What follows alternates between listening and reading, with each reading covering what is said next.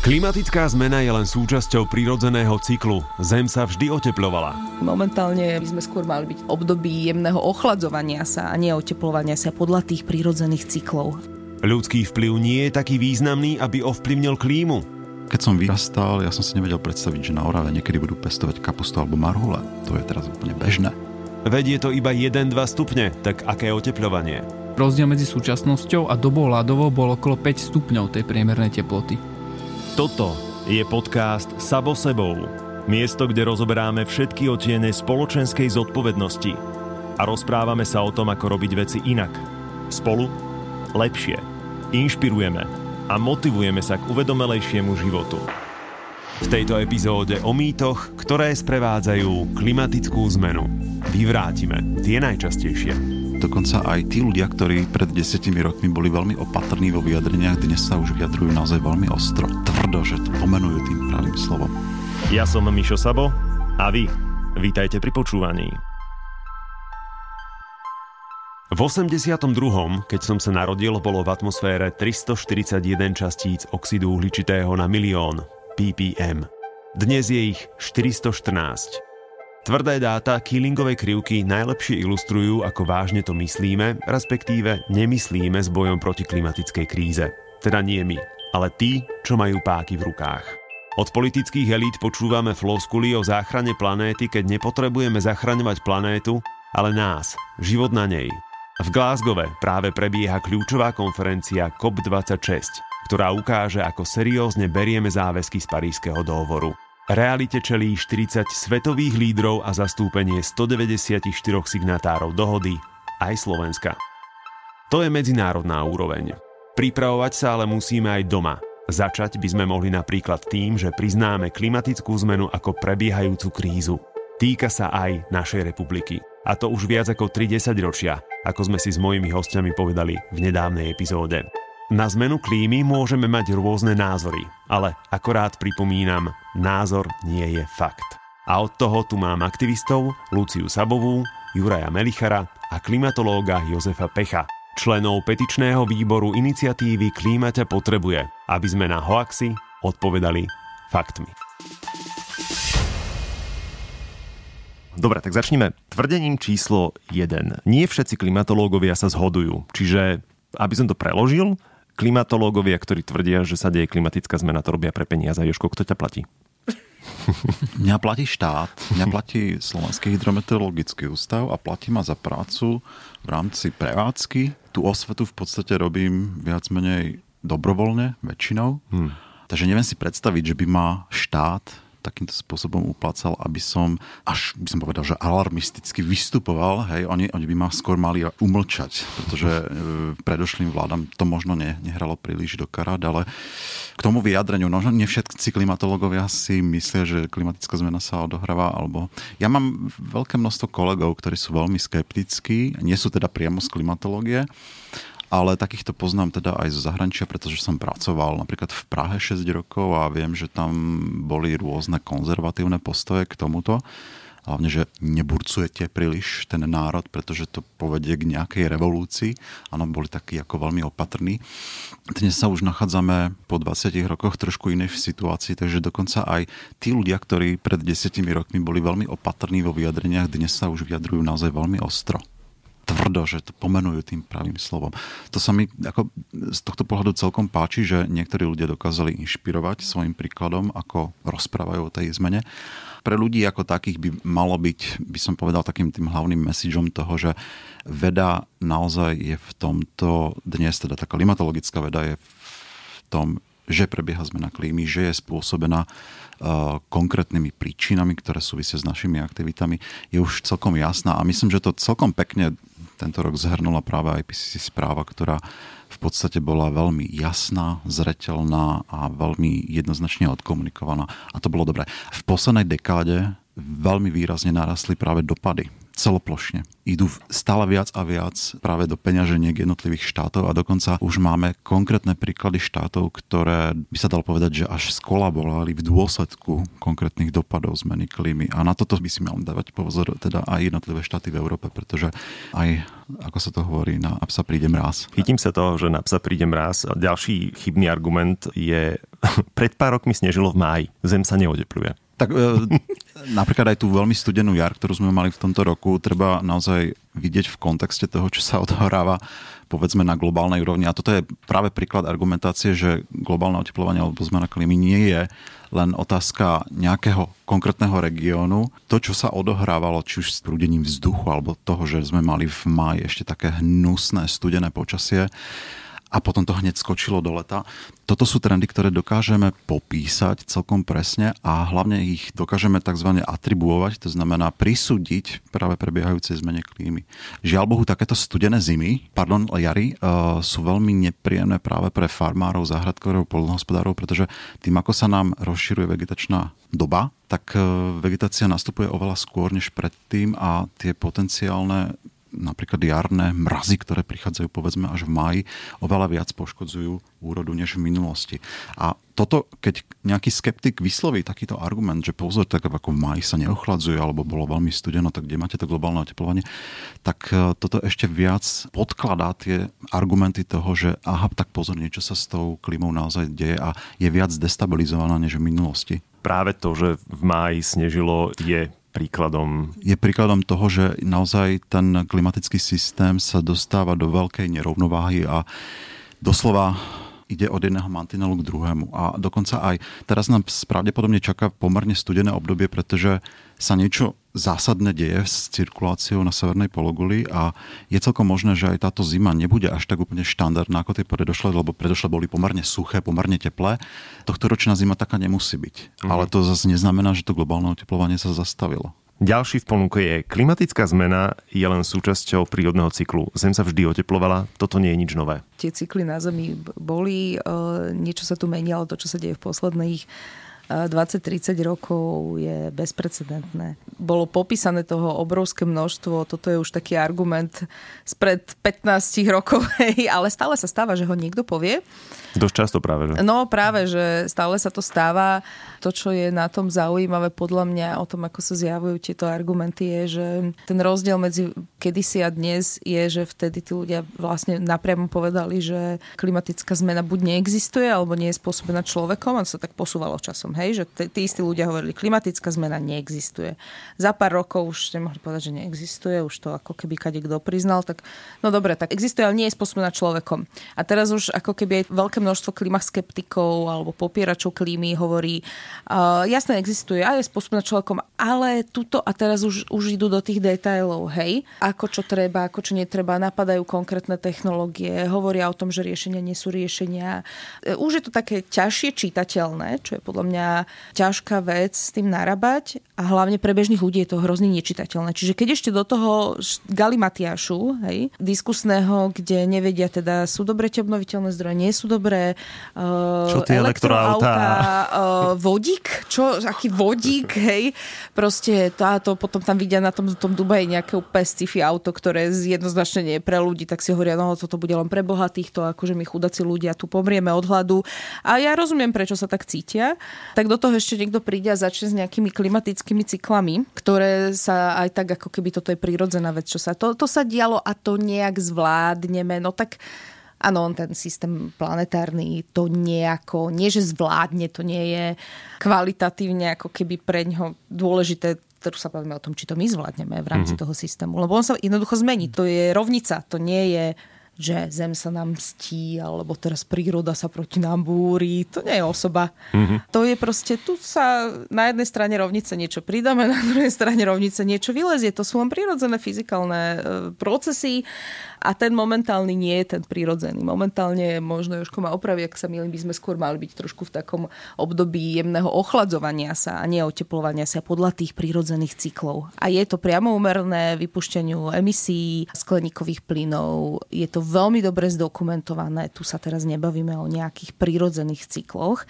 a je veľmi fajn, napriek tomu, keď si ten človek ako keby sa nevie význať v tých detailoch a niekedy to naozaj totálny chaos, uh, si to tak ako keby normálne sa tomu postaviť sa tomu, že, že OK, že toto je situácia, proste, no dobre, dovrzali sme to, teraz nemusíme začať ukazovať na svoj prst, ty si urobil viac a čo, ty chodíš autom a nechodíš autom. teraz, akože, teraz tá prestrelka medzi tými ľuďmi, medzi tým tí fosilní biznismeni si tam dohadujú zákazky medzi vládami, kým my sa hádame o tom, že kto jazdí, nejazdí. Alebo si, si hovoria, že dobre sme ich domotali s tou Dobre, dobre, áno, áno. Áno, áno, akože však tam v tom sú peniaze veľké. No, ako, hej toto je jeden z takých argumentov, ktoré keď ja už vidím, tak to už spôsobím, no, toto už nie, že to už akože fakt nebudem riešiť.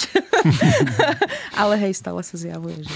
Ľudia, ktorí sa týmto nezaoberajú vyslovene expertne alebo na odbornej úrovni, vždycky hľadajú nejaký podporný argument, ako si ešte viac utúžiť tú svoju predstavu o tom, že však to ešte nie je až také zlé, ešte môžeme ďalej pokračovať v tom, čo sme začali hmm. a môžeme budovať ten svoj ako pôžitkársky, hedonistický spôsob života.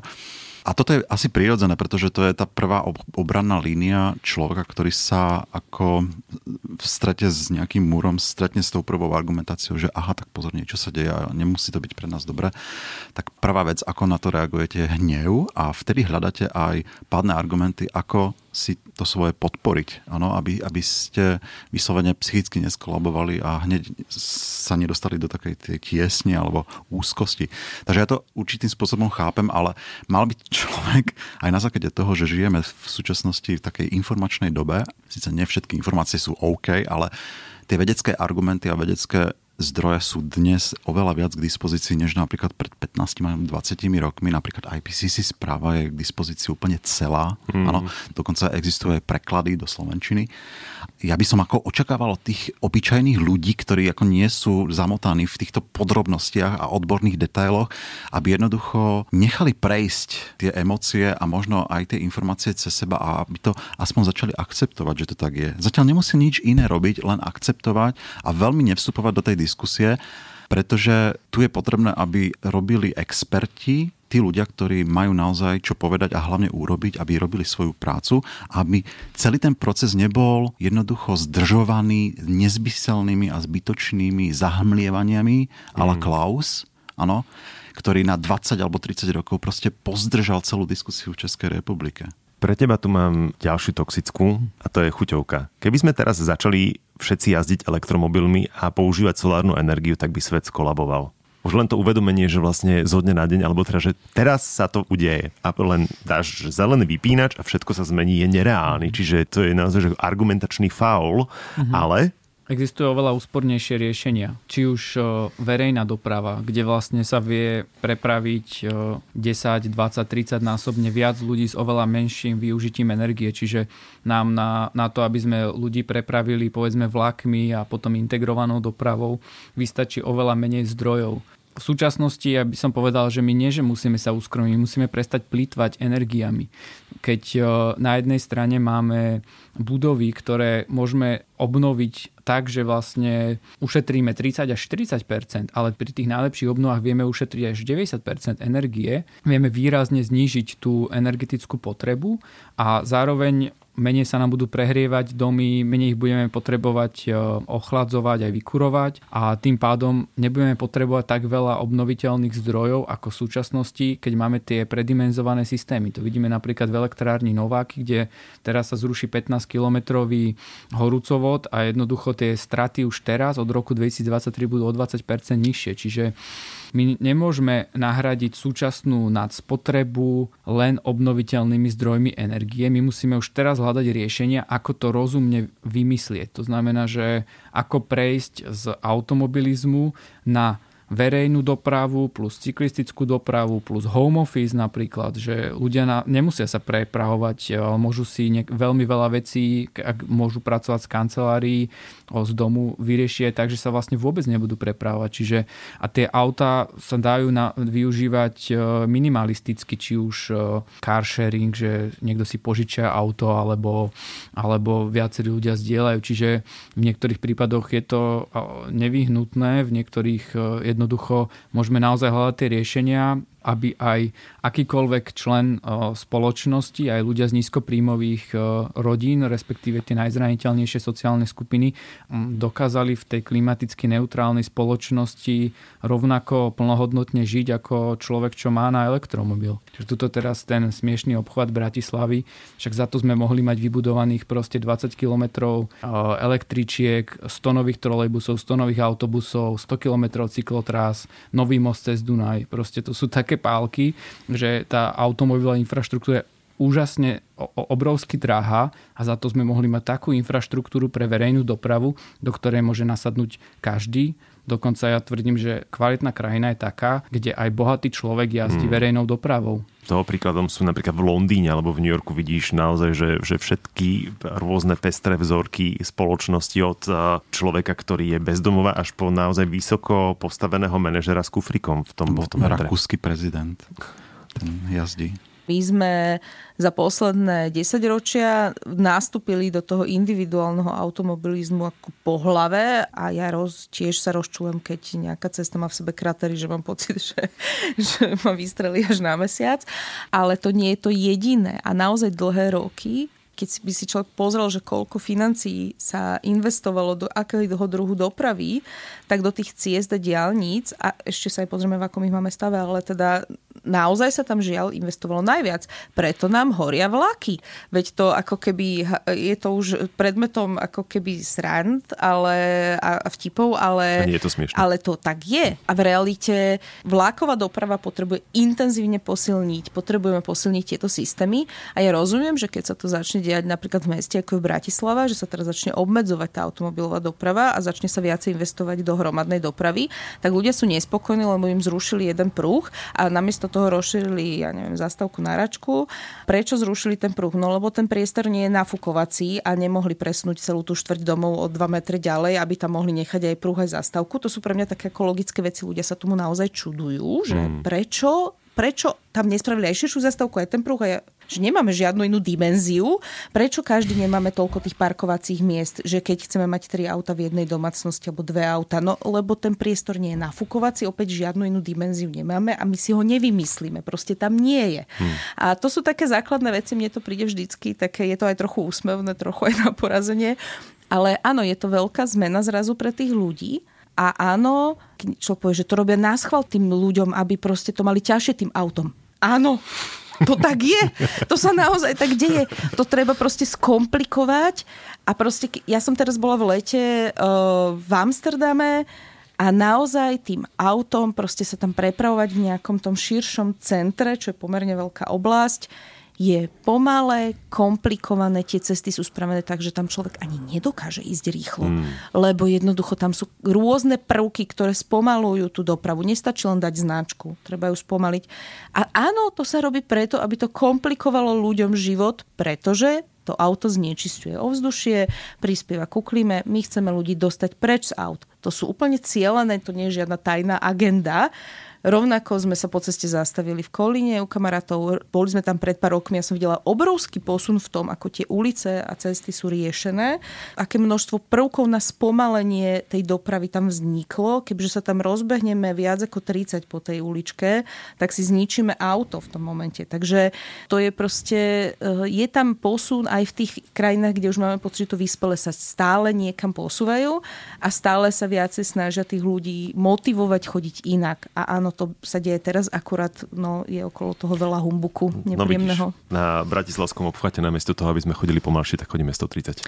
Hej, to bolo výborný no, krok. Bratislava asi bude musieť časom dospieť až do takého kritického stavu ako Londýn pred pár rokmi, kedy cesta v podstate z nejakého predmestia do centra trvala skoro 3 hodiny a museli to veľmi rýchlo riešiť a jedným z tých riešení, ako aj Lucia naznačila, bolo, že to skomplikovali a to, to výrazne dokonca tam prišla reštrikcia. To znamená, do toho úzkeho centra City tam už sa nedostane, že tam mm. je len logistika. Vrátim sa k tomu, čo si ty, ľudská, hovorila, že nemáme iné dimenzie. Rozprával som sa s jedným mojim nemenovaným susedom o parkovacej politike, lebo u nás v Petržalke už je to rozbehnuté, už máme modré čiary on prišiel teda s, s víziou a myslel to smrteľne vážne, že postavme na uliciach vertikálne parkovanie. Nie, že parkovacie domy, ale na uliciach vertikálne parkovanie.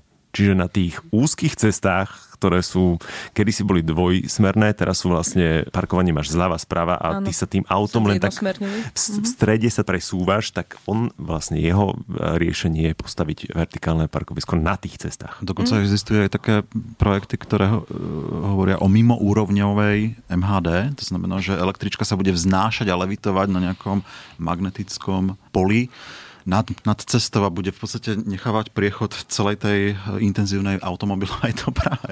Čo ako eh, tieto vízie sú síce celkom pekné. Áno, aby nezavadzala. Ako je, to, je to síce ako na, na prvý pohľad veľmi sympatické, lebo potom tá električka bude mať neobmedzené možnosti sa dostať kamkoľvek a hlavne ľudia nebudú meškať, lenže zase sa tým nerieši ten skutkový stav, ktorý tu mm. máme. To sú, vieš, že mňa fascinuje, ako veľmi sa vieme upnúť na také... Technokratické. Také futuristicko-technokratické, snílkovské nejaké predstavy. Tak lebo všetci sme videli piatý zmysel a trošku nám to ublížilo. No. Mm, a namiesto toho, namiesto toho, aby sme aj tak realisticky trošku sa na to pozreli a uvedomili si, že ten život ktorý vieme viesť nejakom modeli, ktorý nie je nastavený na to bezbrehé plýtvanie, môže byť rovnako kvalit, dokonca kvalitnejší, zdravší, príjemný, zdravší. zdravší, že to nie je strádanie, že to je len iné nastavenie, že ja, keď som bola dieťa, tak e, sme dokázali si užívať život a žiť príjemný život napriek tomu, že sme nemali v rodine v tom čase žiadne auto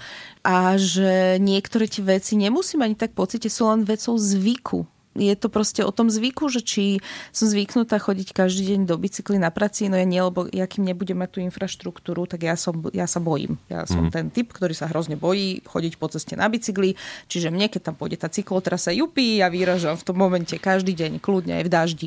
Ale dokedy tam nie je, tak ja sa veľmi bojím ale to môže byť normálna proste súčasť môjho života a je to presne fascinujúce, že veľa ľudí to potvrdí, že keď sa presťahovali na nejakú dobu do mesta, kde tá infraštruktúra bola vytvorená a bolo tam návyk toto robiť, tak to automaticky hneď začali robiť, lebo to bolo bežné tam, to bola súčasť života, že nechodíš do práce tých 5 kilometrov autom, ale chodíš proste na bicykli, oveľa viacej aj v dáždi, aj všade a ideš a proste zvykneš si, prispôsobíš sa. A jasné sú ľudia, ktorí to nedokážu, ktorí majú proste životné nastavenie, neviem, majú v rodine niekoho, kto potrebuje sa prepravať a o tom má zdravotné znevýhodnenie. Sú rôzne životné situácie, kedy sa to nedá. A to je samozrejme, že taký človek potrebuje využívať to auto, ale povedzme si úprimne, áno, jasné, nech títo ľudia využívajú auta tak, ako potrebujú potom je nás obrovské množstvo takých, ktorí tu robíme z lenivosti, alebo lebo je to jednoduchšie. Lebo, alebo môžeme.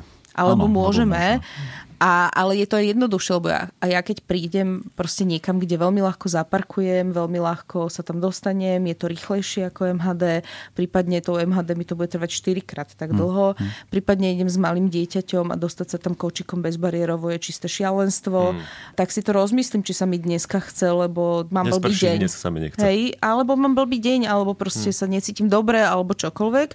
Čiže áno, tie nastavenia sa majú robiť tak, aby v podstate tie nízkoemisné riešenia boli tie príjemnejšie. Hlavne rýchlejšie. Keď si to pozrieme už len z tej perspektívy tých generácií, že naše staré mami a starí otcovia nežili v takom nadmernom komforte, nadmernom luxuse. Že vlastne... Toto je to. Toto to, čo je, to. je dneska že, otázka... bola bežná realita života ich. Veď to ja hovorím, že naši starí rodičia boli ministri a ministerky udržateľnosti. Potom sa im niečo stalo, ale to sa stalo nám všetkým že sme mali možnosti a sme sa rozmaznali. Častokrát zaznievajú také informácie alebo také protiargumenty, že vy chcete tú klimatickú riešiť tak, že nás chcete zahubiť a chcete po nás, aby sme sa vrátili do nejakej jaskyne a aby sme tam strádali a ja neviem čo všetko. Nie. Ten hedonistický spôsob života, ktorý tu je dnes, umožňuje v podstate, pretože môžeme využívať úplne všetky dostupné služby, tovary, pretože to jednoducho je možné. A ľudia si ako zvykli napríklad aj v rámci jedálnička naozaj využívať a jesť mesitú stravu skoro denne. Hmm. Vyslovene skoro denne. Ten istý argument ako s tým autom, prečo by som mal každý deň využívať to auto, keď nemusím a keď to môžem prestriedať inou dopravou, jednak to bude zaujímavejšie pre mňa. A ja som častokrát používal aj taký argument, že prečo by sme sa nemohli vrátiť k tomu zvyku našich starých právcov a pramám, kedy naozaj meso bolo veľmi raritné jedlo a naozaj to bolo len sviatočné. Hmm. Ano. Napríklad ešte ja som zažil za sociku, ale to už nebolo ani socik, to bolo začiatok 90. rokov, kedy mama nám robila v podstate meso len v nedeľu. Hmm. Inak sme nemali meso. A vôbec nám to nechýbalo, boli sme zdravší mm-hmm. a nemalo to následky. Toto je jednoduchý zvyk, ku ktorému sa môžeme vrátiť a naozaj to veľmi neboli. Dokonca ušetríme, pretože meso je drahé. Zvyky sa budujú veľmi rýchlo. Hmm. Psychológovia hovoria o 21-dňovom cykle. Vy keď niečo začnete robiť, tak po mesiaci to máte už tak zautomatizované, že keby ste z toho vypadli, tak vám to príde ako niečo neprirodzené alebo že vám to začne chýbať. Ešte k tým zvykom by som doplnil jednu vec a tohto sa asi veľká časť e, takých tých bežných konzumentov bojí, že striedmy spôsob života, alebo napríklad, že používate bezobalové tovary, vyžadujú od vás len trošku viac plánovania. Hmm. Hej? A ľudia si častokrát hovoria, no ale ja na to nemám čas. Pre, prečo by som mal každý deň plánovať niečo veľmi extrémne. No ale tak v tomto by mohli ekonómovia trošku šlapnúť na plyn v tej takej motivácii. Pozor s plynom zase. Halo, halo, halo. pretože, pretože mnohé, tieto, mnohé tieto zvyky proste šetria peniaze a tie peniaze mm. budeme v budúcnosti potrebovať na iné veci. Hej, Nie na pôžitky, keď to tak poviem. Nehovoriac o tom, a to viem z vlastnej skúsenosti, že keď plánuješ si život, či už je to plánovanie nákupu, alebo plánovanie cesty, alebo akýkoľvek iný plán, tak vlastne to ťa spomalí a tým pádom máš viac času na samého seba. Je to aj zábavnejšie, pretože tým plánovaním v podstate cvitíš aj tu svoj dôvtip, hmm. to, že dokážeš prichádzať na veľmi efektívne riešenia. Protiklade oproti tomu spomaleniu a plánovaniu a striedmosti je ale argument, ľudský vplyv nie je taký významný, aby ovplyvnil klímu. No toto už dlho neplatí. Už aj geológovia jednoducho naznačujú, že sa nachádzame v období, ktoré naozaj vytýčilo novú geologickú éru a to je antropocen. Samozrejme, môžeme sa dlho baviť o tom, že kedy ten antropocen nastal. Ja to vidím tak na začiatok 50. rokoch, kedy došlo k naozaj k obrovskej akcelerácii a teda akcelerácii využívania zdrojov, produkcie emisí, produkcie energie, primárnej energie, ale teda aj spotreby. Je evidentné, že všetky aktivity, ktoré momentálne viac menej účelovo podporujeme na to, aby sme z tej zeme získali ešte viac zdrojov, tak výrazne ovplyvňujú jednotlivé toky energie, chemických látok. Doslova už začína to pocitovať aj konkrétne biosférické ekosystémy, ktoré jednoducho začínajú v dôsledku našej existencie alebo toho, čo robíme momentálne na Zemi, jednoducho trpieť, skomírať, ako Česi hovoria a jednoducho už nie sú v takej vitálnej forme ako kedysi a toto sa bohužiaľ k nám vracia ako feedback, pretože niektoré ekosystémové služby, ktoré sme kedysi považovali za samozrejme, či už zo strany lesov, zo strany koralové útesy, tak už sa k nám nedostávajú a začína sa to u nás prejavovať v tom, že jednoducho z toho prostredia, kde sme predtým žili, musíme odísť, pretože nemáme tam jednak čo robiť a nemáme tam tie zdroje, o ktorých uh-huh. sme prišli. A tie ekosystémové služby jednoducho ne, nefungujú. Veľmi dobrým príkladom je napríklad koralová bariéra pri východnom pobreží Austrálie. Tam už došlo ku kolapsom niektorých miest v dôsledku toho, že koralová bariéra tam zrazu nie v takom stave, ako by bola na Photoshop. Ano? Mm-hmm. Jednoducho ten turizmus tam nedokáže už prijať alebo motivovať toľko ľudí. Lebo už to nie je instagramovateľné. Už, už to nie je instagramovateľné a už to nie je také atraktívne, takže ľudia tam nechodia a jednotlivé mesta tam jednoducho začínajú uh, bankrotovať, pretože nemajú turistov hmm. a ľudia tam jednoducho nemajú čo robiť. Ten koralový útes vyslovene v niektorých oblastiach skolaboval a jednoducho tá príroda síce sa tam niekedy vráti v budúcnosti, ale pre dnes je to naozaj veľmi smutný pohľad. Mm-hmm. Ďalší. CO2 tvorí iba malú časť atmosféry, preto nemôžeme taký veľký vplyv na oteplovanie. Je, je síce pravda, že v stopovom množstve ten oxid uhličitý nevytvára veľmi zásadný podiel v tej atmosfére, ale to, čo tá molekula robí s teplom, je veľmi obdivuhodné, teda z našho, z našho pohľadu dosť nepríjemné. Samozrejme, ten prírodzený skleníkový efekt je, je super, že ho tu máme, ale v dôsledku toho, že tá molekula dokáže veľmi efektívne zadržiavať teplo pri zemskom povrchu a spätne ho vysielať teda k nám, tak e, robí to veľké problémy a je evidentné, že už pri zmene koncentrácia oxidu uhličitého sa meria v ppm, tzv. parts per million, to znamená častíc na milión vz- molekul vzduchu. A už len zmena o 100 ppm, to znamená pridajte 100 ďalších molekúl na meter kubický vzduchu, vám urobí obrovský škrt, respektíve obrovskú zmenu v tom ohrievacom potenciáli samotnej atmosféry. Tam sa vám pridá také množstvo energie, ktoré dokáže vygenerovať niekoľko tisíc atomových bomb uh-huh. hej, za sekundu. Bohužiaľ, my momentálne to som síce v tej prvej otázke nespomenul, momentálne sa nachádzame na 417 ppm uh-huh. zhruba. Ano. Pred 30 rokmi, keď som oslavoval svoje 10. narodeniny, teraz mám 40, pred 30 rokmi bolo 350 ppm. Uh-huh. A mnohí klimatológovia, ktorí sa zaoberajú práve modelovaním vplyvu zmeny chemizmu atmosféry na um, tepelný obsah atmosféry, už vtedy kričalo, že tých 350 je dosť že tá kritická hodnota, teraz sa to ukazuje, že to je pravda. Ono sa dosť často rozpráva pri tejto téme a to ľudia, rozumiem, že, že sú zmetení z toho, keď sa hovorí, že 1 stupeň, 1,5 stupňa, 2 stupne a tam opäť prichádza jeden z takých tých chybných až toxických argumentov, že vedie to iba 1 stupeň, veď sú to iba 2 stupne, aké oteplovanie?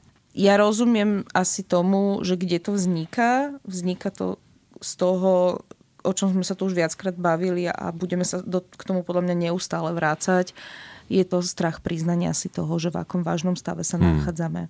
A to uvedomenie si toho, že OK, situácia je vážna, je v tomto prípade podľa mňa psychologicky ťažké najmä preto, že na teba, keď, ja neviem, padá rebrík a stojíš pod ním, tak vieš urobiť veľmi rýchlu akciu, ja neviem, ustúpiť 2 metre, aby hmm. na teba nespadol. Problém s klimatickou zmenou je, že sa deje na pomer ľudského veku v dekádach. Teda sa to nedieje zo dňa na deň a rovnako my nevieme tú účinnú akciu proti urobiť zo dňa na deň. V realite preto aj vznikajú tie diskusie ako s tými autami keď zo dňa na deň prejdeme na elektromobily. To je absolútny nonsens, to sa nestane. Kebyže teraz vypneme zemný plyn, povedzte, ako to máme urobiť? To nikto nechce že neustále odpovedáme na riešenia, ktoré nikto nepožaduje. Neustále máme vysvetľovať niečo, čo vlastne ale my nechceme, takže prečo by sme to vlastne mali riešiť? Hey, lebo generický ľud, hej, DAO, to myslí, presne to vidí tak, že tu chceme riešenia zo dňa na deň. Mm, a, a to nie je pravda. Pritom je to beh na dlhé trate. Samozrejme, preto máme ciele do roku 2030 a do roku 2050, pretože si uvedomujeme, že to je iba časom, ale tie ciele tam nejaké musíme mať a tú mm. cestu musíme mať vytýčenú.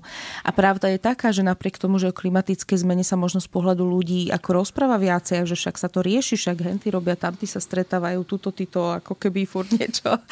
tak pravda je taká, že my robíme stále veľmi málo a aj keď sa niečo trochu spraví, človek by si povedal, že no však nech sú už spokojní konečne a my furt pindáme, to je neskoro, to je málo a to proste, to nestačí, ešte toto. a teraz to nie je, že sme väčšine nespokojní, ale jednoducho pri takom pohľade na tú realitu s tým stretom reality keď vieš, v akom vážnom probléme sa nachádzaš a čo k tomu musíš urobiť. No tak keď to všetko neurobíš, proste keď mi ide autobus a ide mi újsť a vidím ho, tak keď dobehnem iba do polky cesty k tomu autobusu, tak mi ujde. Proste musím dobehnúť až nakoniec. Čiže toto je to isté. Ja potrebujem spraviť celé to riešenie v takom čase, aby sa to podarilo. A keďže že sme doteraz nič nerobili, tak ako musíme si zopakovať to, svetové emisie skleníkových plynov stále rastú. My sme ich mali zastaviť do roku 2020, aby začali klesať. Nestalo sa to. Sme pozadu. My musíme zastaviť tú stúpajúcu krivku ako keby nárastu. Každý rok vypustíme stále viac a viac. My musíme znížiť v atmosfére množstvo. My stále každý rok ešte pridávame to mm. ešte naviac, čo sme pridali minulý rok. Pre mňa predstaviť si to, čo, čo znamená to je jeden stupeň priemerného oteplenia planety. Nepomáha, keď som si pozrel, že vlastne rozdiel medzi súčasnosťou a dobou ľadovou bol okolo 5 stupňov tej priemernej teploty.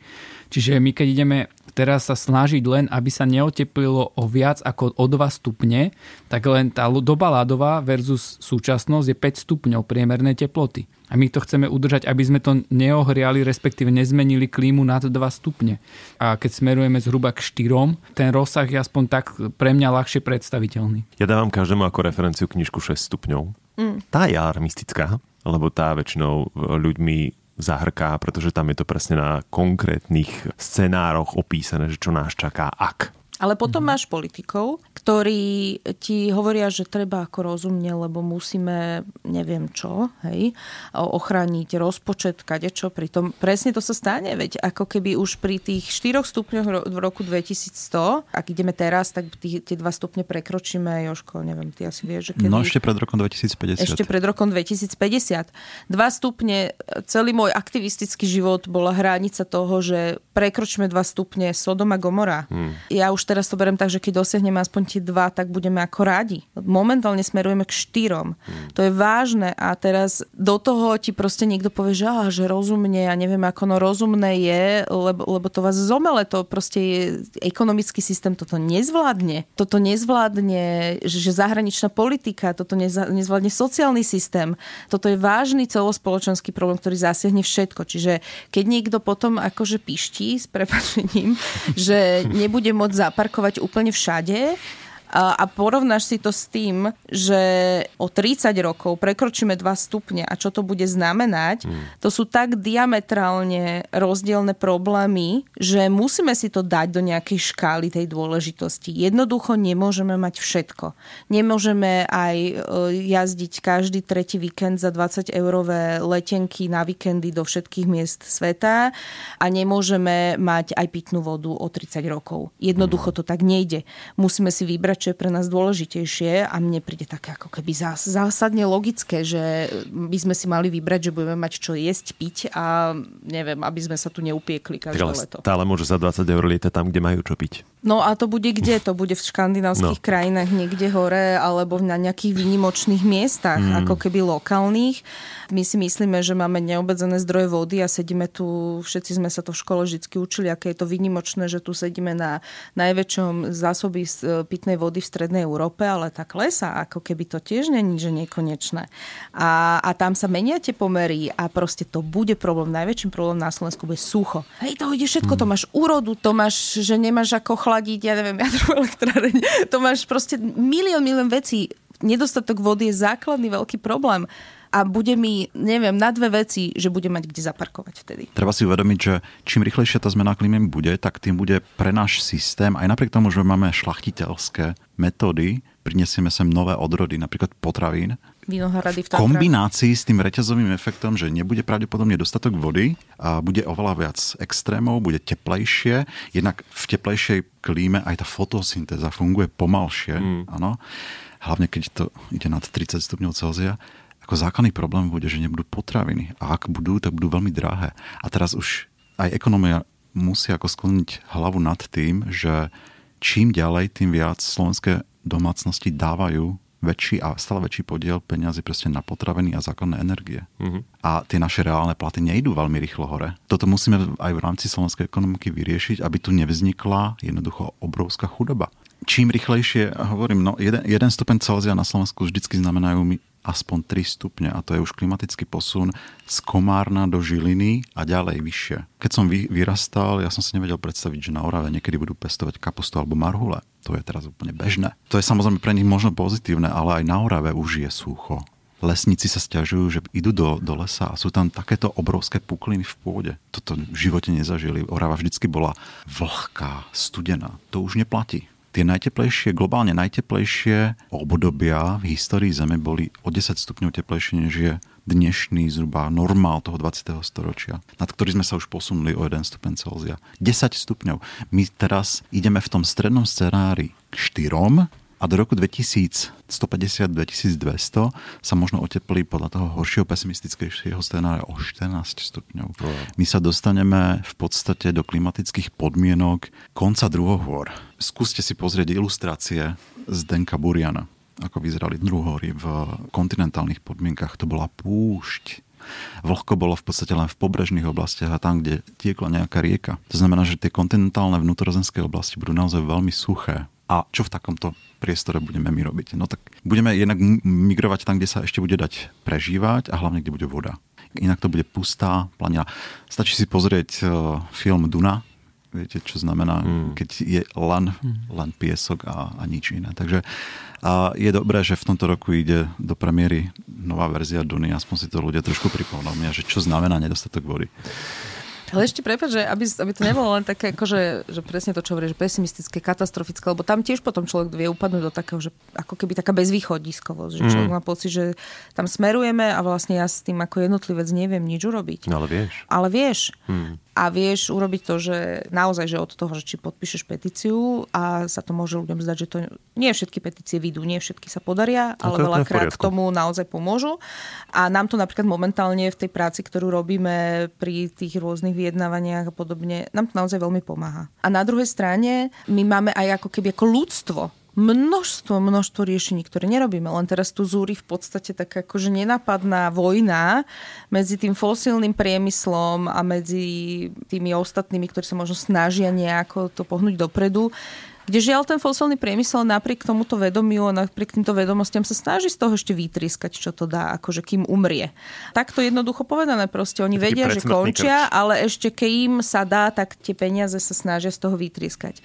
Čiže my tu ako napriek deklaratívnemu, častokrát aj z ich strany deklaráciám, áno, treba s tým niečo robiť a v zápäti tam proste lobujú za to, aby mali väčší priestor a väčšie, aby dokonca mali dotácie a podobne. To je niečo, čo by dneska už nemalo byť mysliteľné udržateľné vôbec ten systém musí prejsť nejakým šikovným spôsobom, ale my by sme to vedeli nastaviť. Len tu ešte neustále sa vedú vlastne takéto kadejaké vojničky, kde sa snažíme pretlačiť oveľa silnejšieho protivníka s veľa financiami, veľa zdrojmi, veľa konexiami.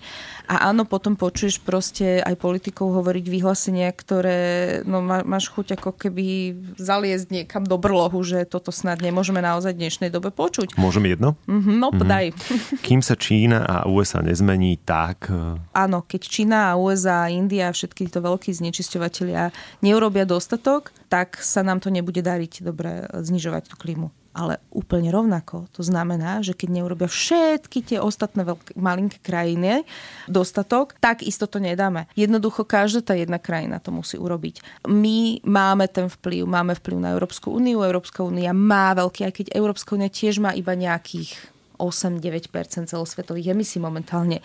Ale na druhej strane Európska únia je najväčší trh na svete. Takže my v realite tie emisie, čo vznikajú inde, sú v skutočnosti naše, mm. lebo tie tovary idú sem k nám, oni sa vyrábajú kvôli nám, nie kvôli tým ľuďom, ktorí tam žijú. Je to celé komplikovanejšie. Nedáva zmysel absolútne vôbec sa hádať o tom, čo musíme urobiť teraz rýchlo prvé, čo musíme, kto má viac, kto menej, my nemusíme, ty to treba viac. A prečo my by sme mali? A, oni by, a keď oni to nerobia, akože teraz čakáme, lebo budeme rovnako nezodpovední, kým oni nezačnú byť tí druhí zodpovední. Toto celé nedáva logiku každý jeden sektor, ktorý produkuje emisie, ich musí začať znižovať.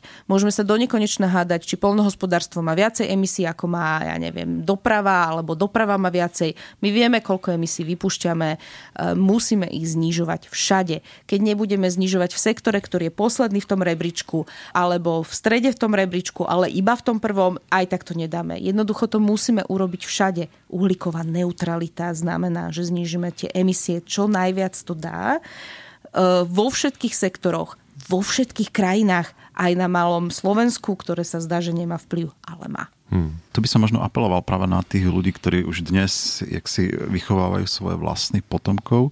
Tak keď už napríklad, e, pretože ty si tu teraz naznačila taký ten vzorec správania, že áno, áno, tak ja ešte počkam, ale tí druhí musia niečo riešiť za mňa a ukázať mi tú správnu cestu, tak potom sa ja pridám. Mm-hmm.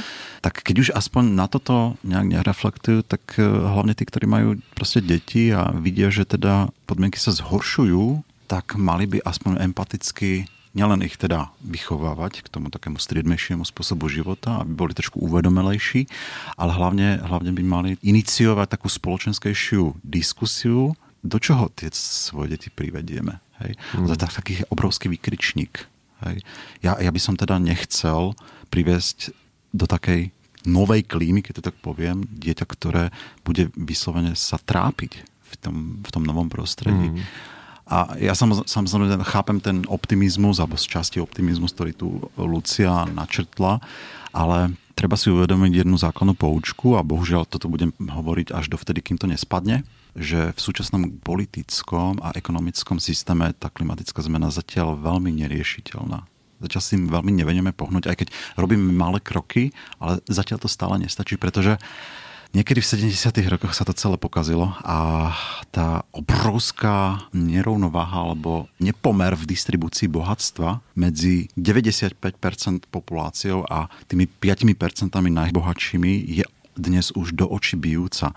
Niekto nám to stále diktuje o tom, že musíme rásť. Mm. Áno? Mm. Ale koho ten rast podporuje? A tu sa už naozaj musíme baviť aj o tom, aká je distribúcia bohatstva na svete, pretože pokiaľ to bohatstvo nepenetruje do nižších úrovní populácie, tak človek, ktorý sa vám borí s chudobou, s chudobou bude ťažko bojovať za environmentálnejší svet. Hmm. Hej? A to je taký ten sociálnejší prístup. Samozrejme, ten človek, keď bude bohatší, bude zrejme požadovať aj viac, ale my ho musíme naučiť, ako ísť tým striedmejším, ale kvalitnejším životom bez toho, aby zničil planétu. Ja si aj tak myslím, že v zásade toto nastavovanie ľudí k tomu pochopiť to iné správanie by malo byť normou naozaj môže vyústiť z nejakej cieľenej komunikácie vlády, zo školstva, z takých dlhodobejších ako keby nastavení. To je ale problém, keď e, tie vládne alebo tie štátne politiky ovplyvňuje len to politické nastavenie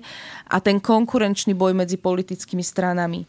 Pretože ani naša vláda v súčasnosti nemá jednotný postoj k tomu, či a ako treba riešiť klimatickú zmenu a jednoducho náš minister životného prostredia sa môže rozhodnúť, že spraví niečo ambiciozne, ale v jeho vlastnej vláde bude musieť o to bojovať. Nie, že s opozíciou, s vlastnými jeho kolegami vo vlastnej vláde vláde bude veľmi intenzívne musieť s tým bojovať.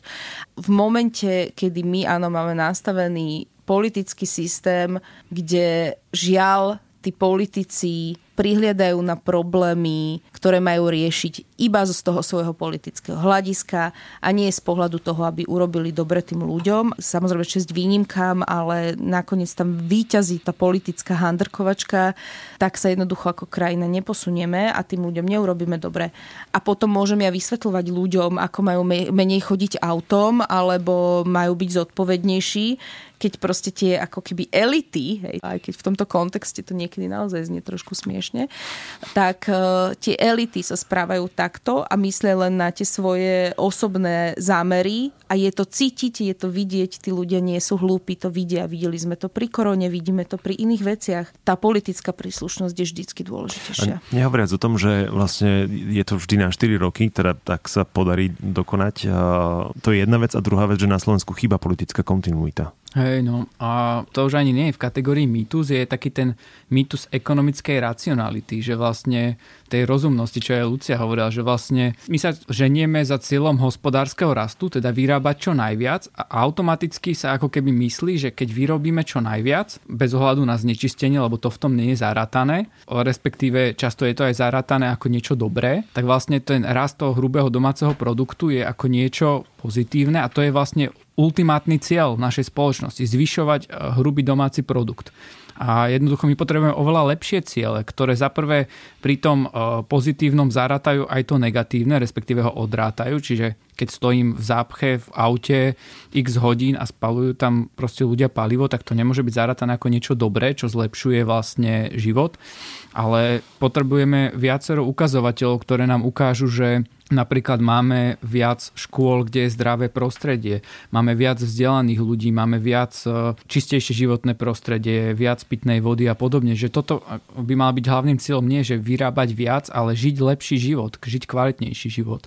Keď niekto vlastne e, čisto len ekonomicky sa na to pozrie a nemá tam zarátané tieto vplyvy na sociálnu a environmentálnu, prírodné prostredie a rôzne skupiny obyvateľstva, tak vtedy je to vlastne veľký problém, lebo úplne inak potom vychádza vychádzajú tie vzorce, úplne inak im vychádzajú tie ekonomické teórie a poučky. No a ďalšia vec, čo je možno taký mýtus, taký nevyslovený, je vlastne aj takéto politikárčenie, alebo ešte také zásterné témy, ktoré vytvárajú veľa emócií. Spomeňme si už len na nacionalistického politika, ktorý volal ľudí do tankoch na Budapešť a medzi tým, akože niekde v zákulisí sa diali obchody s emisiami, z ktorých nedochádzalo k tomu, že by sa znižovali emisie x rokov dozadu, ale jednoducho tam boli nejaké také čudné obchody, hej vlastne si treba uvedomiť, že na jednej strane sa vyvolajú veľké emócie proti tej skupine obyvateľstva, tej skupine tej, ale nerieši sa ten reálny problém, to znečistenie životného prostredia a tá klimatická kríza. Mm. A toto sa ináč deje u nás, že historicky, to je historický prax na Slovensku, vždy, keď príde nejaká takáto podivná vec, že niekto niečo, až si povie, že to môže, to je taký hlúpy, že niečo takéto povie, teraz všetci o tom píšu. A myslia si, že a kritizujú ho, alebo príde nejaký úplne nezmyselný návrh zrazu niečoho. Všetci vedia, že to vlastne nakoniec možno ani neprejde, je to podivné, kde sa to vzalo, teraz je okolo toho strašná diskusia, všetci to riešia. A ja vždy začnem pozrieť okolo, že čo sa deje. Takto ja si pamätám, že jeden rok e, prešiel podivný schválený štátny rozpočet bez toho, aby o ňom napísal som možno tri články, čo inokedy štátny rozpočet bola téma Horí. číslo jedna. Mm. Neviem už, čím to zastierali uh, vtedy.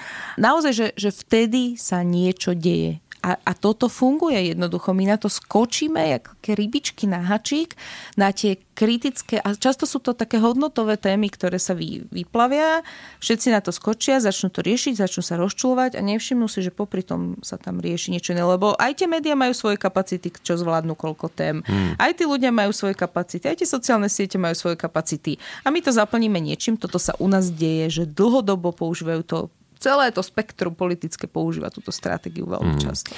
Čiže môžeme len rozmýšľať nad tým, že čo bolo v pozadí, keď nemenovaný politik povedal o ľadovcoch, že keď sa roztopia, tak zamrznú na budúce. Potom by sme sa mohli pokojne rozdebatovať aj jeden legendárny výrok, ďalší teda, že za zmenu klímy môžu erupcie na slnku, ale ja už sa nechcem v týchto stupidnostiach motať, ale vrátim sa k tej Číne a k Spojeným štátom. Ak niekto používa argument teda, že keď Čína a USA nespraví nespraví nič, tak vlastne my sme v tom bezmocní. Už sme si povedali o tom, že keď sa spoja všetky emisie všetkých malých štátov. Ale čo konkrétne to znamená, keď nebudeme na Slovensku robiť nič? Výhľadovo pre nás, čo to konkrétne znamená, keď nebudeme robiť nič, len si vyložíme nohy na stôl a budeme sa prizerať? Sa môže stať to, že jednoducho vybudujeme infraštruktúru a vybudu- akože celé spoločenské žitie bude nastavené na to, že vlastne nič sa nedeje, všetko je v poriadku party ide ďalej, alebo ako to povedať. Karavána. Áno. V podstate budeme mať oveľa viac diálnic, ktoré sa budú veľmi prehrievať. Mesta nebudú budú ťažko prežiteľné pre ľudí, ako napríklad pre seniorov, že budú sa prehrievať, oveľa väčšie vlny horúča budú ešte viac pociťované v týchto mestách.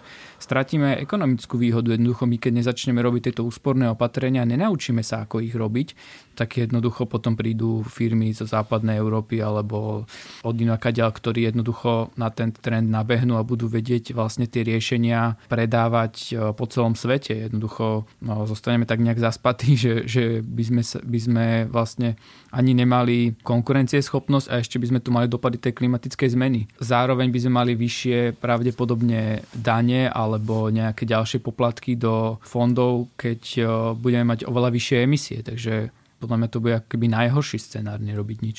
Zároveň vieš, že to je také ti uniká ten vlak, lebo takto drvivá väčšina tých ľudí, ktorí sa tomu venujú, chápe, že svet sa mení, už sa to rozbieha a v zásade, ako keď aj z toho dravého nejakého ekonomického pohľadu by sme sa na to pozreli, no tí, ktorí začnú skôr a skôr sa pripravia a skôr nabehnú na tie nové postupy, budú mať naozaj veľkú výhodu. A či sa to týka toho, áno, že tí ľudia budú pripravení, aj takého psychologického, či budú pripravenejší na to, že už zvyknutejší, že na tie zmeny, na to, ako nabehneme do iného systému a tým pádom nebudú toľko pindať a nebudú na teba takí naštvatí, že robíš tie zmeny. Lebo to budeš robiť postupnejšie, pomalšie, nebudeš musieť pristúpiť nejakým radikálnym krokom naozaj zo dňa na deň pomaly. Či už to, že keď budeš sebestačnejší, nebudeš mať to riziko tých geopolitických výkyvov.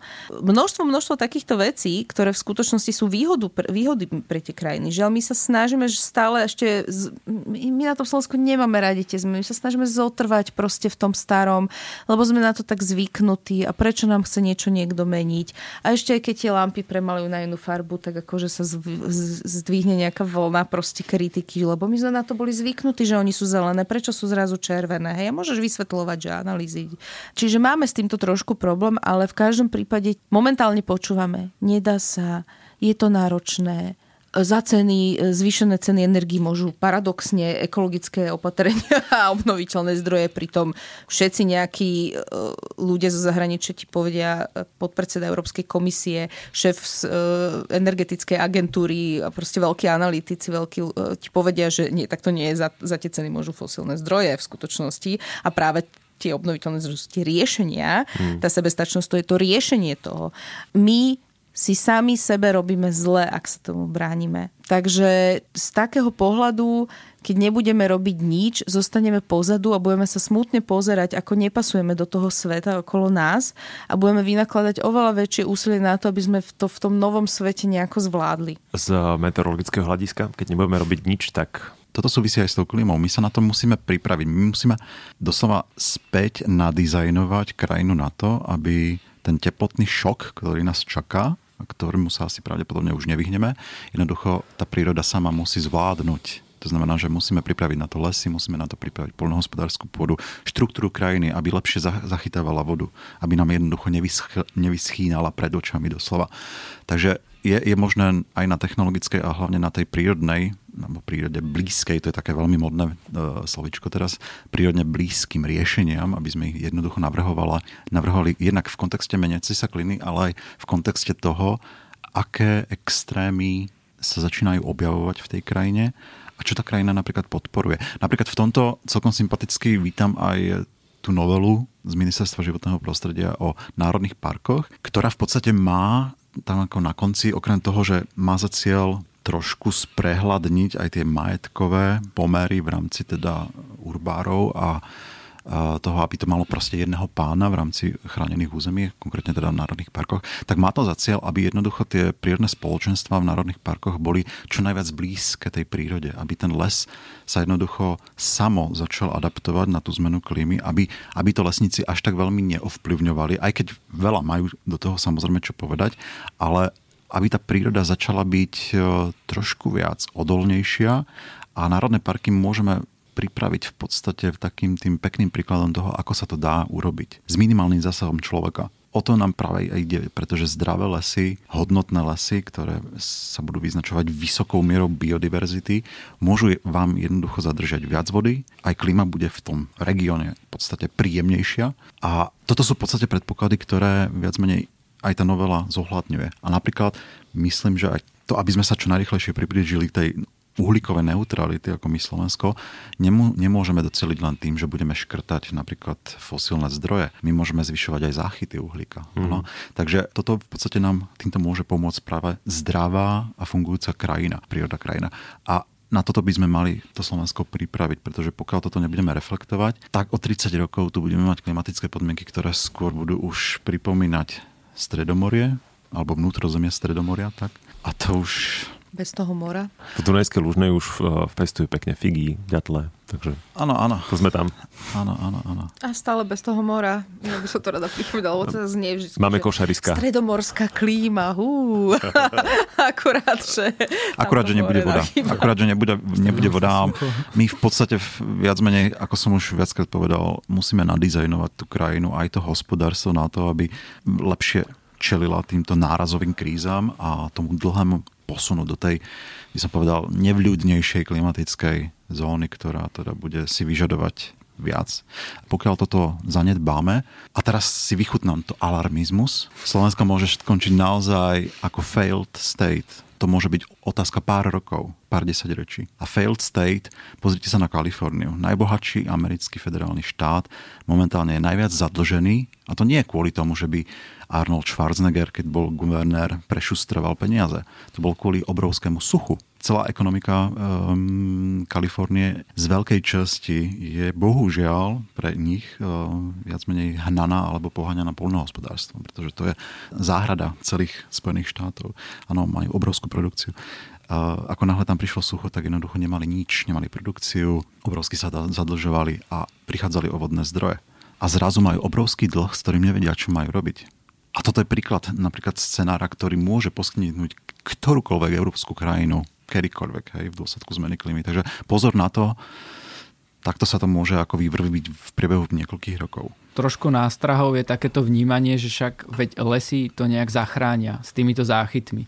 Ale keď si pozrieme len emisie Slovenska, tak vlastne lesy zach- vedia zachytiť okolo cca 10% emisí a doprava je v podstate má 18% emisí skleníkových plynov a stále rastie. Energetika taktiež má okolo tých 15-20%. Tam, tam je záleží, či zarátame aj priemysel. Priemysel má ďalšie desiatky percent, čiže nemôžeme sa len spoliehať na to, že keď zachováme lesy, že tú obrovskú produkciu, to spalovanie tých fosílnych palív, že vlastne vynahradíme len tým zachránením tých lesov. Je to určite veľmi dôležitý bod z tej skladačky, veľmi dôležitý prvok. Národné parky sú prírodné bohatstvo aj z hľadiska ochrany životného prostredia, ochrany divo voľne žijúcich rastlín a zvierat, ale z hľadiska klímy musíme pozerať sa na všetky sektory od energetiky cez priemysel, dopravu, polnohospodárstvo, odpady a vo všetkých znižovať emisie, nielen sa vlastne spoliehať na tie lesy. Po tom všetkom, čo sme si povedali, vás pozývam na stránku klimaťapotrebuje.sk, kde môžete podporiť novú, v poradí druhú petíciu iniciatívy Klímaťa potrebuje. Vopred vďaka za zdieľanie tohto podcastu aj samotnej petície medzi vašimi najbližšími a na vašich sociálnych sieťach. Mňa na Instagrame aj na Facebooku nájdete ako MXSABO. Vážim si, že ste nám venovali svoj čas.